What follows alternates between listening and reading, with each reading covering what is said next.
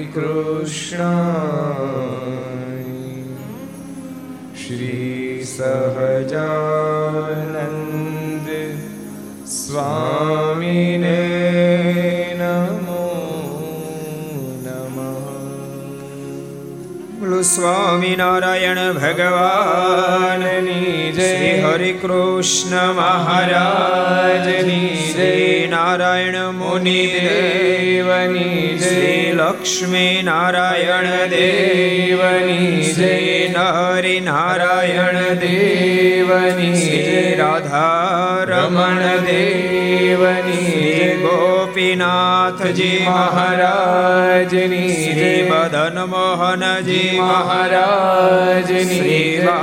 કૃષ્ણલાલ કી જય રામચંદ્ર ભગવાન કી જય કાષ્ટભન દેવની જય નમ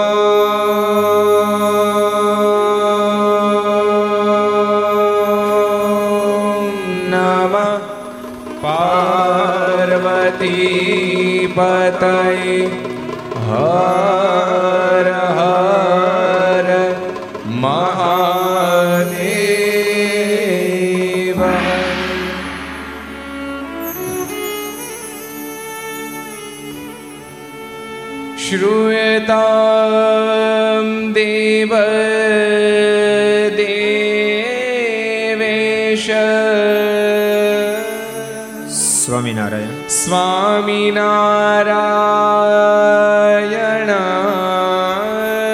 પ્રભો. ત્વદીય નામ.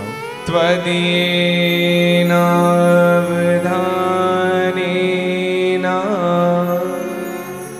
કથિશ કથયિષે શુભા કથા શ્રૂયતામ. શ્રૂયતામ દેવદેવેશ સ્વામિનારાયણ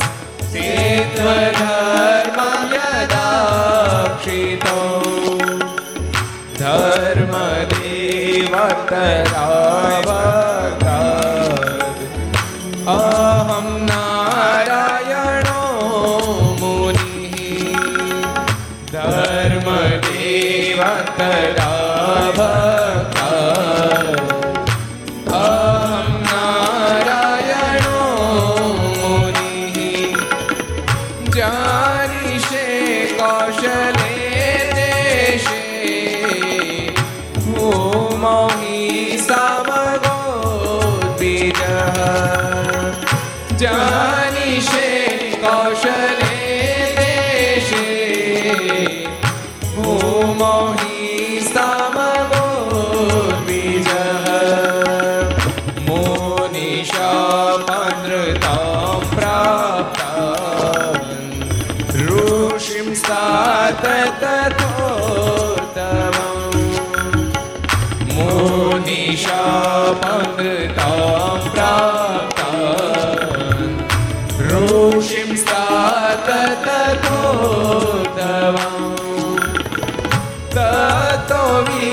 stars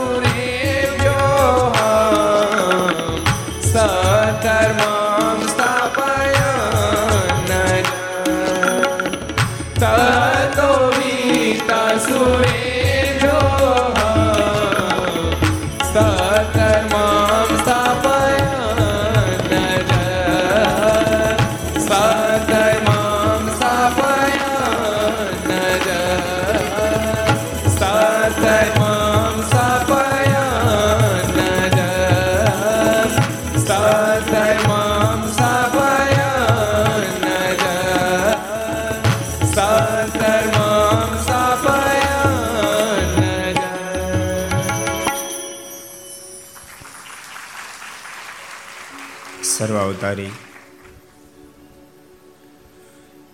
ઈષ્ટદેવ ભગવાન સ્વામિનારાયણ મહાપ્રભુની પૂર્ણ કૃપાથી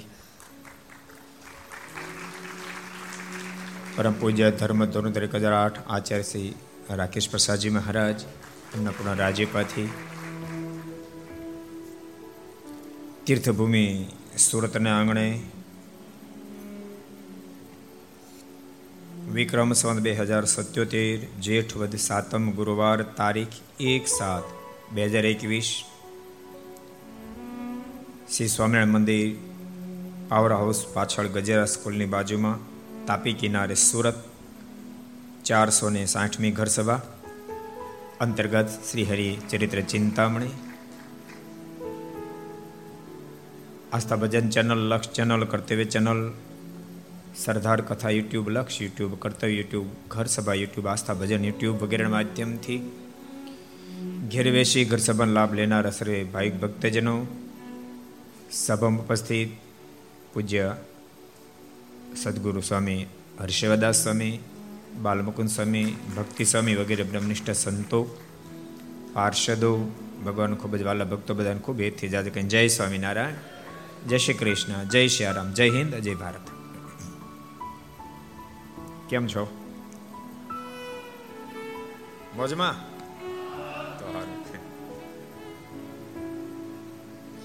આ તો ઘણા બધા બબે સભા ભરી છે એક ભરી નહીં આવ્યા. રસ્તંબાગમાં પૂજ્ય વિશ્વલભ સ્વામી સત્શ્રી જેમણે ખૂબ દાખલો કરી. બાલસ્વામી વગેરે અદ્ભુત દિવ્ય મંદિર નિર્માણ કરાયું.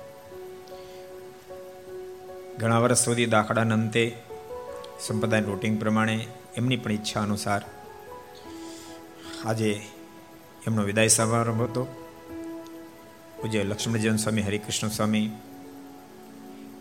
એમને મહંતાએ પ્રાપ્ત થઈ એટલેનો સ્વાગત સમારંભ.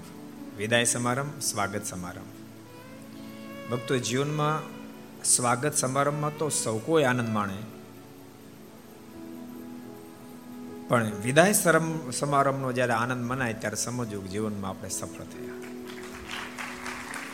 જબ તુમ જગ મે આયો, જગ હસે તુમ રોય મગર અબ તુમ કરીને એસી કર ચલો, તુમ હસે ઓર જગ રોય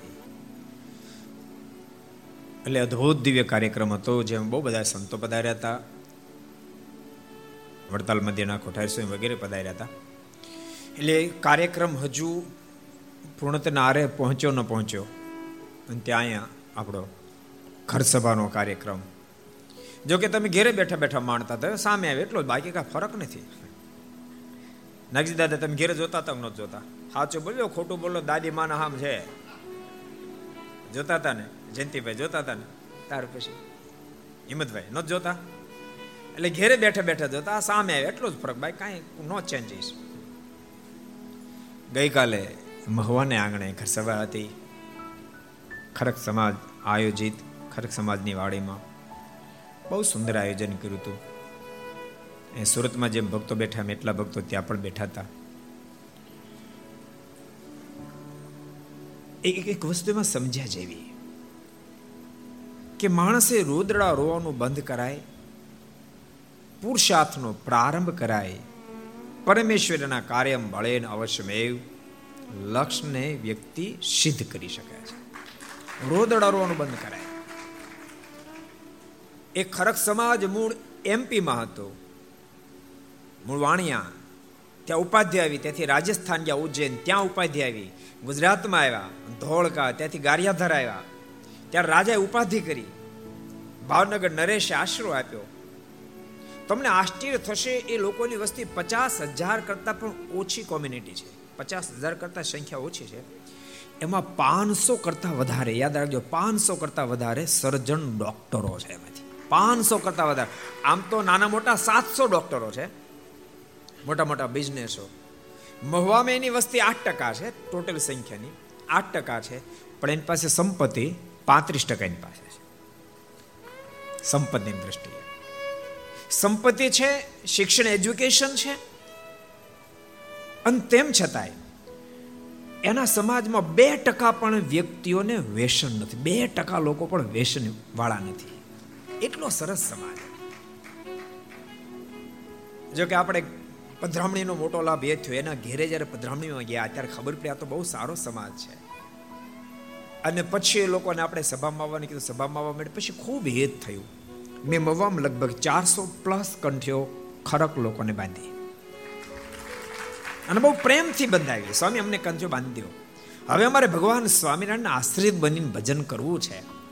અમે જ્યારે સભામાં આવ્યા, સત્સંગ સાંભળ્યો, ત્યારે અમને ખબર પડી, અમે માનતા હતા, અમારે વેસન નથી, કુટેવ નથી, અમારા છોકરા બધા એજ્યુકેટેડ છે, સંપત્તિ છે, એટલે હવે અમારે કાંઈ જરૂર નથી. પણ સત્સંગ સાંભળ્યો ત્યારે ખબર પડી, ખેતર સરસ છે, પણ વાવે વિના મોલ પાકે નહીં. એમ સત્સંગ વિના મુક્તિનો પથ સિદ્ધ ન થાય એમને ખબર પડી. એટલે મેં બહુ પ્રેમથી સ્વીકાર્ય કરીએ છીએ. બે દાડા સુધી લોકોએ સભા કરી, પણ એના બધા સમાજના લોકોને આવરી લીધા. ટોટલી લોકોને. અને બધા જ સભાની અંદર પૂરી પૂરી હાજરી આપી અને સભાનો લાભ લીધો. એટલે ખરક સમાજ આયોજિત ગઈકાલે ચારસો ને ઓગણસાઠમી ઘર સભા હતી. આજ કેટલામી છે? કેટલામી?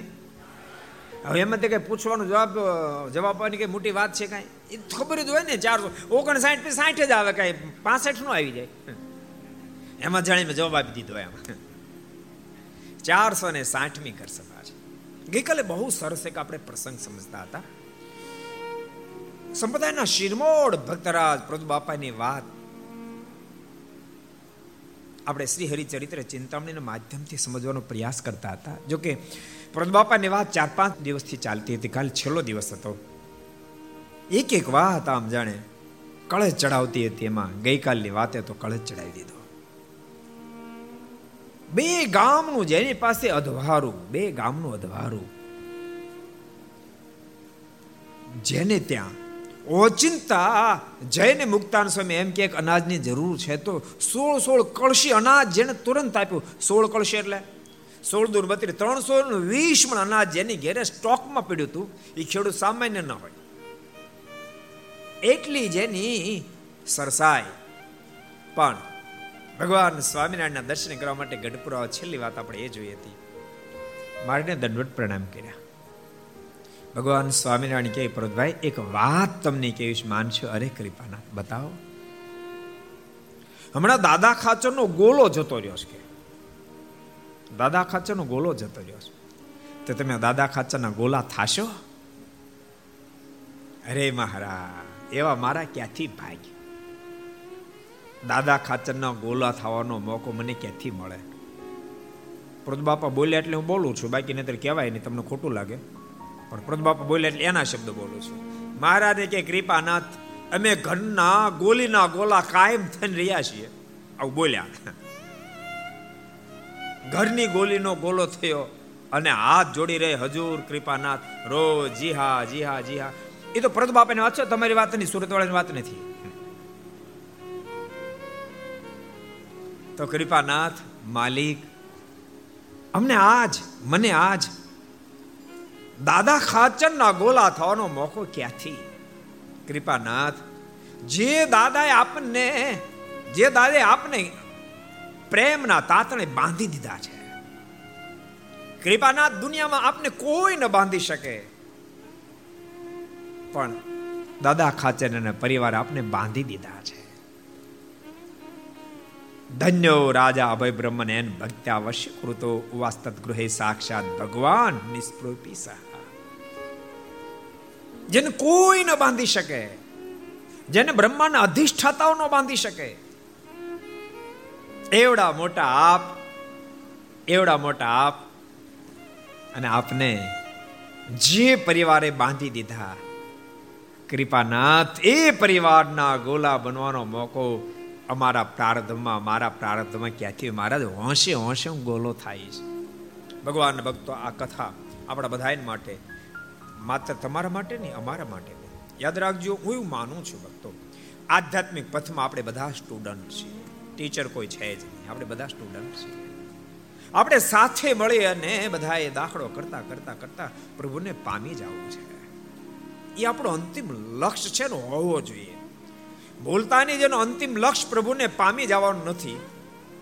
એ વ્યક્તિને મૃત્યુ સમયે પસ્તાવવું પડશે, પસ્તાવું પડશે પસ્તાવું પડશે. કદાચ એક નહીં. હજારો સફળતાઓ જેને પ્રાપ્ત કરી હશે. હજારો ક્ષેત્રમાં જે સફળ થયો હશે. પણ અંતિમ લક્ષ્ય અંતિમ ગોલ જેનો પ્રભુને પામવાનો નહીં હોય, એ વ્યક્તિનો અંતિમ શ્વાસ પસ્તાવાની સાથે છૂટશે. એ જ વ્યક્તિ મોજમાં મરી શકશે, જેનો અંતિમ ગોલ પરમેશ્વર હશે. પ્રભુને પામવાની જેની તાલાવેલી હશે. જેટલા ભગવાનના ભક્તો અહીંયા બેસીને સાંભળો છો, ઘેરે બેસી જેટલા સાંભળો, બધાને કહું છું, તમે હજારો ગોલો બાંધજો, પણ તમારો અંતિમ ગોલ તો પ્રભુને પામી જવાનો હોવો જોઈએ. એ જ ડાયો, એ જ બુદ્ધિશાળી, એ જ હોશિયાર જેનો અંતિમ ગોલ પ્રભુને પામી જવાનો છે. ભગવાનના ભક્તો આ જગતના બંધનો આપણને ધરાહાર ખેંચે છે. પણ એના ખેંચાણમાં ન ખેંચાવું હોય તો સાથે સત્સંગના જોગમાં રહેજો કથા વાર્તા નંગ પાડજો, તો જગત તમને ખેંચી નહીં શકે.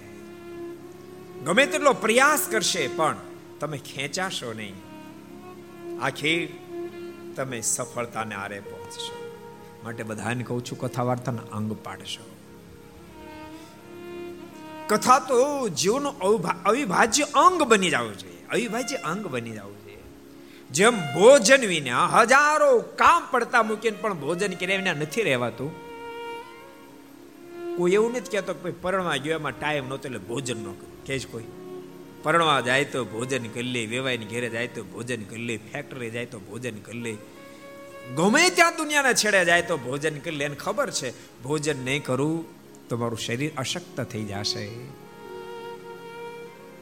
ભોજન વિના શરીર અશક્ત બની જાય તો બાપ, ભોજન વિના આત્મા અશક્ત કેમ નહીં બની જાય? કેમ નહીં બની જાય?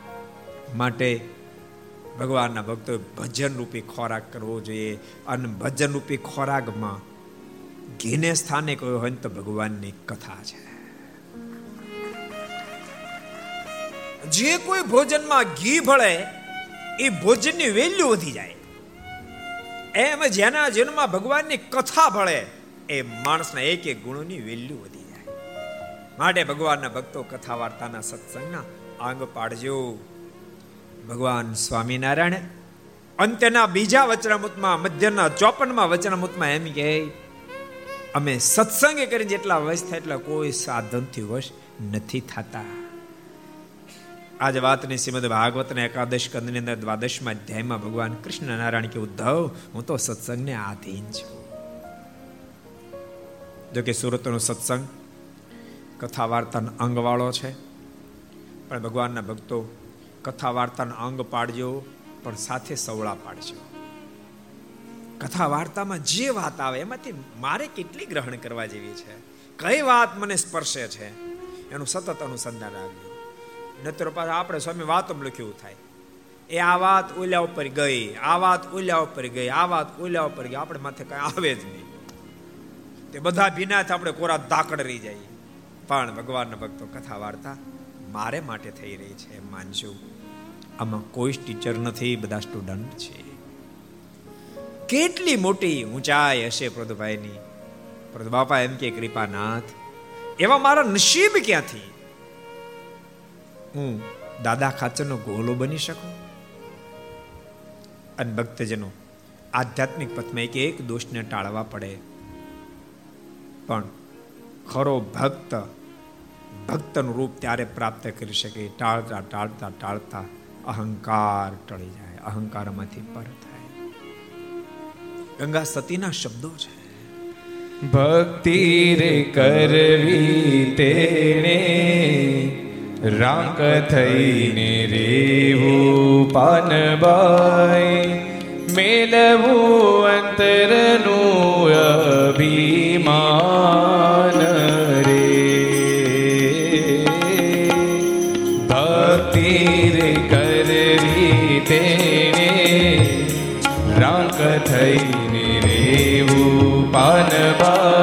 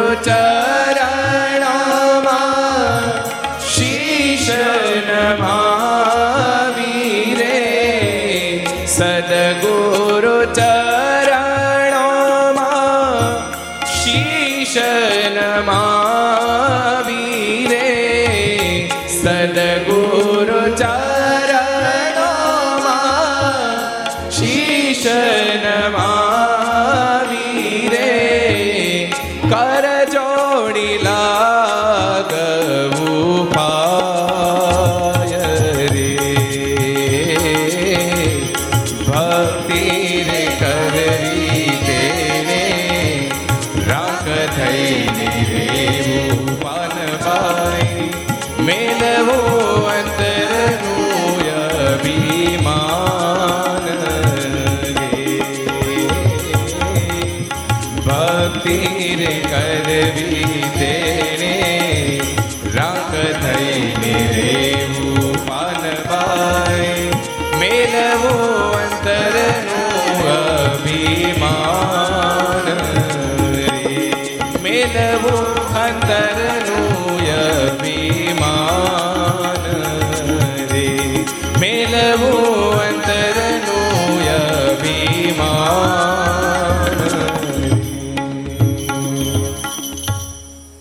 ભજન ગંગા સતીનું છે. ઉપદેશ કોને આપે છે ખબર તમને? કેલાને ખબર હાથ ઊંચા કરો તો. કેલાને ખબર છે. આ ઉપદેશ કોને આપે છે? ગંગા સતી કોને કહે છે? પોતાના દીકરાની, વહુને, પુત્ર, વધુને ઉપદેશ આપે. તમે કલ્પના તો કરો. કેવો મીઠો સંબંધ હશે. કેટલો અદ્ભુત સંબંધ હશે. અન ભક્તો, એક વાત તમને કહું. તમારા ઘરમાં સેટિંગ આખી દુનિયામાં સેટિંગ જ છે. આખી દુનિયામાં સેટિંગ અને બહુલતાને જેના ઘરમાં સેટિંગ આખી દુનિયા દુશ્મન થઈ જાય, તોય પણ એને ડરવાની જરૂર નથી. આખી દુનિયામાં તમારી વાહ વાહ થાય, પણ તમારા ઘરમાં ઠેકાણું નથી. સાસો બાજ બાજ કરે છે. બાપ દીકરાને બોલું થતું નથી. તો શું સવાદ શું સવાદ? એક વાત તમને કહું? ગામડામાં દાદા છે ને, સાડા પાંચ, છ, સાડા છ વાગ્યા સુધી પાંચ સાત દાદા ભેગા થાય, એવા આનંદ, એવા આનંદમાં કિલોલ કરતા હોય. સાડા છ, સાત વાગે ઘેરે જાય. મોજમાં હોય, અતિ મોજમાં. પણ ડેલામાં પગ મૂકેલ કાળા થાબડા જેવા. તમે જેવા બજારમાં મોજમાં રહી શકો છો, એવા ઘરમાં જેથી તમે મોજમાં રહેવા માંડો તે દાડે સાચા આનંદનો અનુભવ કરી શકશો. જેટલા સાંભળે બધાને કહું છું. અહંકાર જ્યારે ઓગળે ત્યારે જીવાત્મા પ્રભુ સુધી પહોંચે. એ પ્રભુ આપે આપણને શીખડાયું. આપણે બધાને શીખવાનું સત્સંગમાં સદૈવને માટે દાસ બનીને જીવીએ. ભગવાનના સંતો, ભગવાનના ભક્તો, આચાર્યો બધાની પાસે ખૂબ સરળ બની જીવન જીવીએ. કૃપાના દાદાનો ગુલામ. અહો, એવા મારા ભાગ્ય ક્યાંથી? અને ગુલામ તરીકે રહ્યા ખરા. પણ એક દાડો રહ્યા દાદા ખાચર મારણે વિનંતી કરી, કૃપાનાથ, મને શરમ આવે છે. પ્રદબાપાની સ્થિતિ જોતા મને શરમ આવે છે. એ મારે ત્યાં ગુલામ તરીકે રહે. કૃપાનાથ મારથી સહન નથી થતું. અને મહારાજે બેને બેને વધાયા. મહારાજ કે, દાદા, તમે પ્રદભાઈનો આવો મહિમા સમજ્યા. તમને ધન્યવાદ છે. અને પ્રદભાઈ, તમને ધન્યવાદ છે મારા અડધા વચને. તમે દાદાના ગુલામ થવા થયા એ અદ્ભુત પ્રસંગ ગઈકાલે આપણે જોયો હતો. આપણે હવે નવો પ્રસંગ જોઈશું. લોયાના ત્રીજા વચનામૃત પ્રમાણે ત્યારે રઘુનાથ ચરણદાસ સ્વામી શ્રી હરિચરિત્ર ચિંતામણીમાં એક પછી એક પ્રસંગો લખે છે. આજે જોઈએ સ્વામી કયા પ્રસંગ ઉપર પ્રભાવ પાડે છે. બાબરા વાંકિયા ગામના રાજબાઈના પ્રસંગને આ સ્વામી લઈ રહ્યા છે. વાક્યા ગામના આ રાજભાઈ વાક્યા કેટલા ગયા? હું ચાત કરો તો કેટલા જણા ગયા છો? વાક્યા કેટલા જણા ગયા છો? આઠ દસ જણા ગયા. સારું કહેવાય, એટલા તો ગયા. રાજબાઈ નું વાક્ય. જ્યાં રાજબાઈ નું પ્રાગટ્ય થયું, જ્યાં મોકા ખાતર એક મહાન ભક્ત રાજનો જન્મ થયો છે.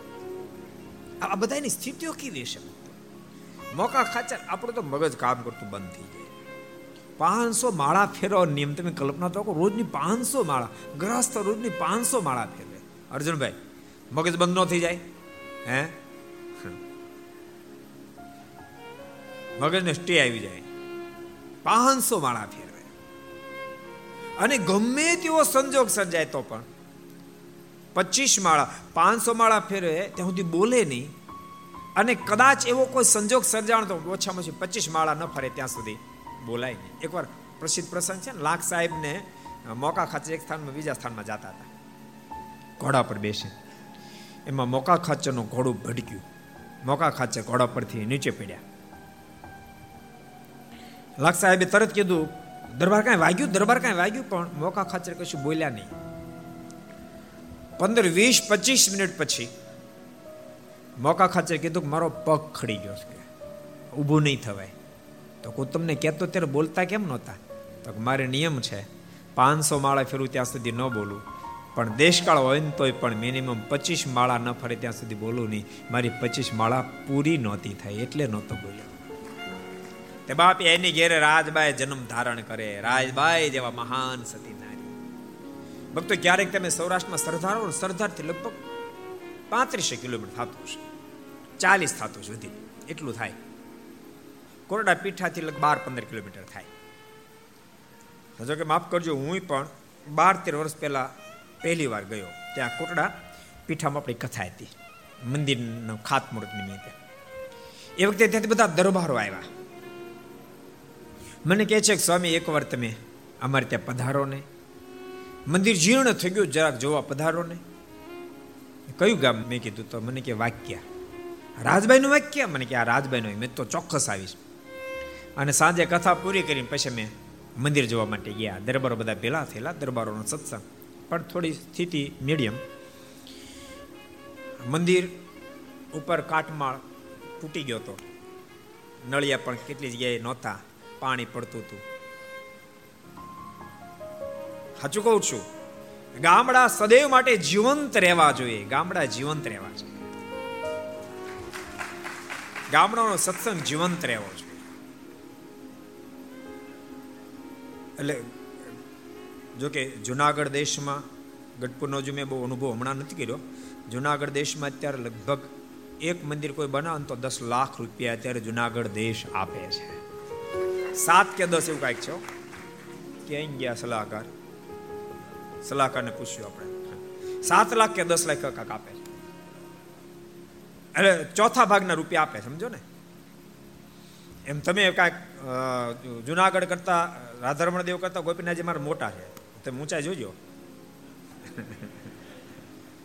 આર્થિક મોટા હો તમે રોદડા રોતાની કારણ વિનાના. હા એટલે નક્કી કરજો. એટલે જ કહું છું, આ તો હું બે ગ્રાઉન્ડ બાંધું છું. ઘણા મંદિરો કરવાના છે ને આપણે. એકાંતિભાઈ? ભાઈ જરા કહેતા રહેજો, પડખે બેઠા બેઠા. એટલે મને કહે છે કે સ્વામી કાંઈક અહીંયા થાય. મને પણ એમ થયું કે આવું પ્રસાદીનું સ્થાન. વાક્ય એટલે મહાપ્રસાદીનું સ્થાન. અનેક ફેરી ભગવાન સ્વામિનારાયણ પધારેલા. ક્યારેક ક્યારેક ભક્તો આપણને પ્રસાદીના સ્થાનની જે ગરિમા હોય છે, ગરિમા નથી હોતી. હોવી જ જોઈએ. એક એક પ્રસાદીના સ્થાનોના જીર્ણોદ્ધાર થવા જોઈએ. જ્યાં મહારાજ બેઠા હોય, ત્યાં છત્રીઓ થવી જોઈએ. અત્યારે અમે સરદારમાં મહારાજ જ્યાં સ્નાન કર્યું રામાનુ સ્વામી ચોર્યાસી કરીને અદ્ભુત ઘાટ બંધાવીએ છીએ એક એક સ્થાન, જ્યાં જ્યાં પ્રસાદીના સ્થાનો હોય, એના જીર્ણોદ્ધાર થવો જોઈએ આ વસ્તુની કાળજી ભુજ મંદિરે ભુજ ના હરિભક્તો ખૂબ સંતોએ ખૂબ લીધી છે. એક એક નાના નાનું સ્થાન ભુજ મંદિરનું હોય પ્રસાદીનું તો ન્યા છત્રી કરી દીધી એને.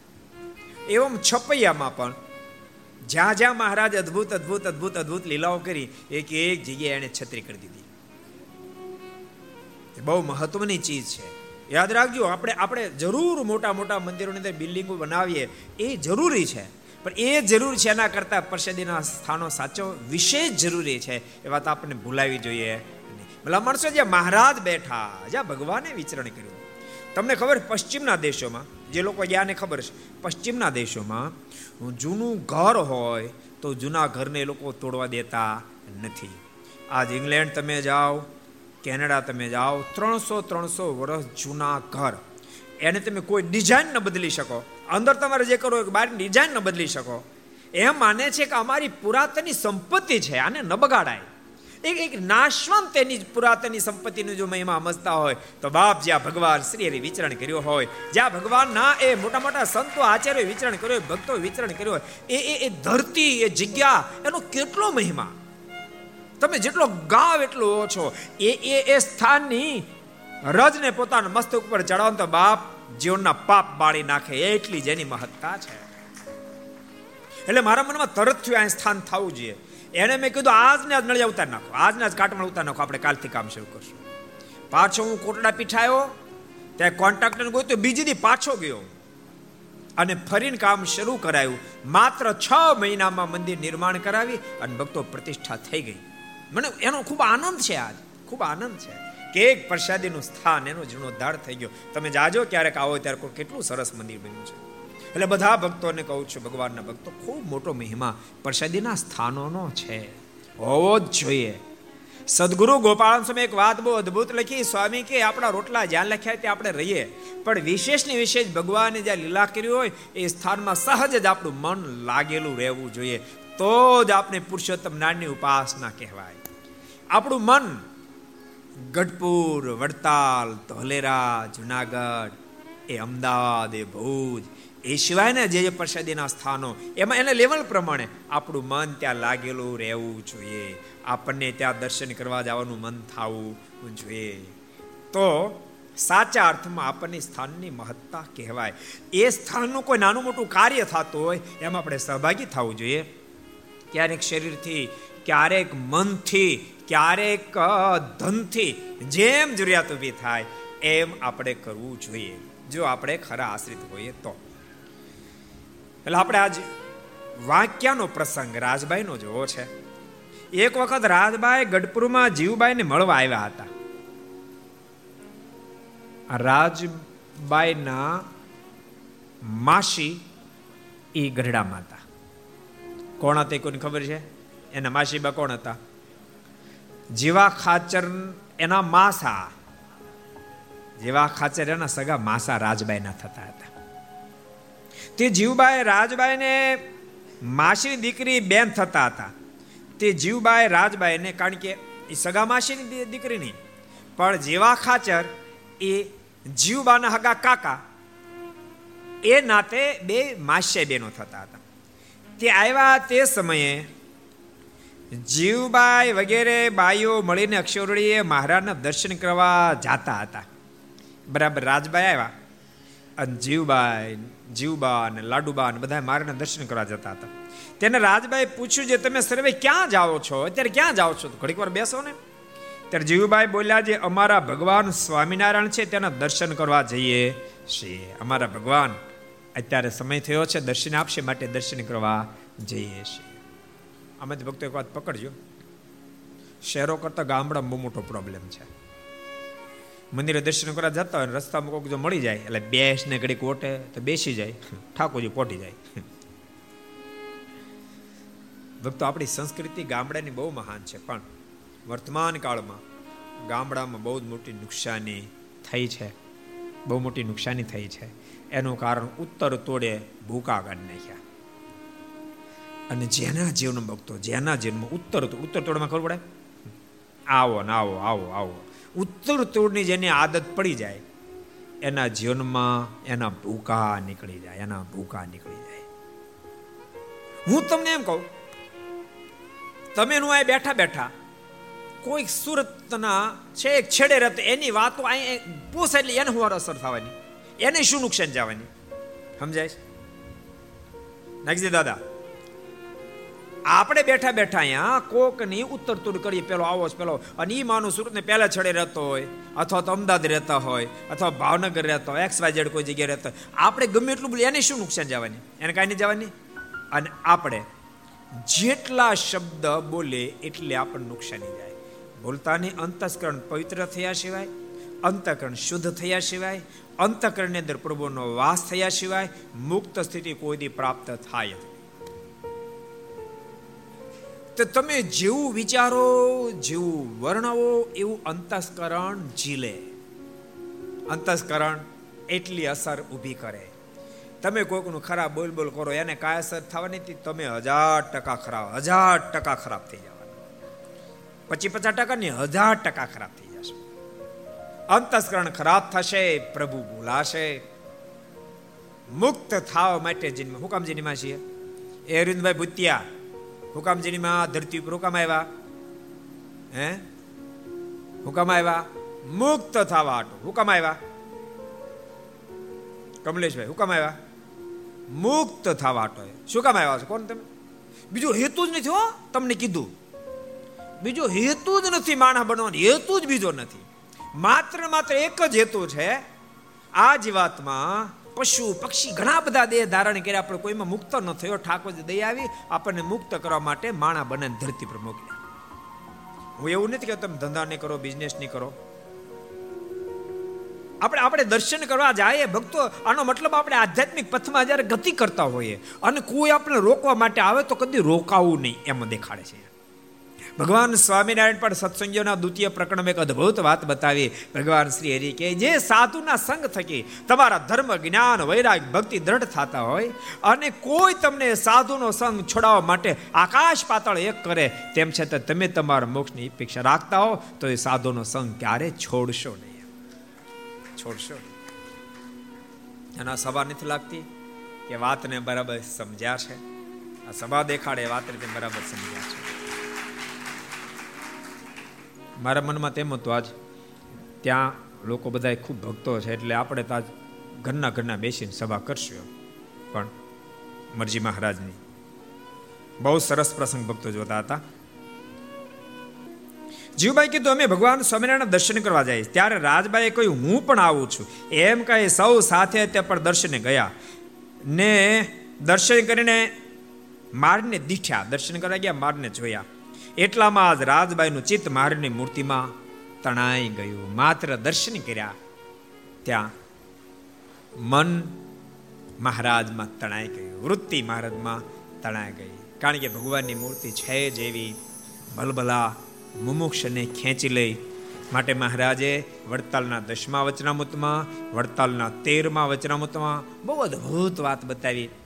અમારી સહજ મૂર્તિ એવી છે, મહારાજ, કે અમારી મૂર્તિ સહજ એવી છે. લો ચુંબકમાં જેમ લોઢું ખેંચાય, એ મુમુક્ષ મારામાં ખેંચાય જાય ખેંચાય જાય. અક્ષરધામમાં પણ મુક્ત, એ મૂર્તિ નિહાળતા નિહાળતા એટલા બધા તન્મય બની જાય છે. વહેલાજમાં લખ્યું છે, કોઈ મુક્ત પ્રભુની છબીને નિહાળે.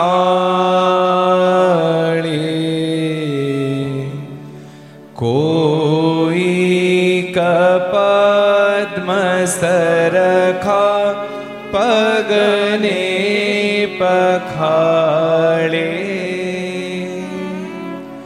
કોઈક મુક્ત પ્રભુની છબીને નિહાળે કોઈ કપદ્મ સરખા પગને પખાળે જે પાવમાં સરસ શોડશ ચિહ્ન શોભે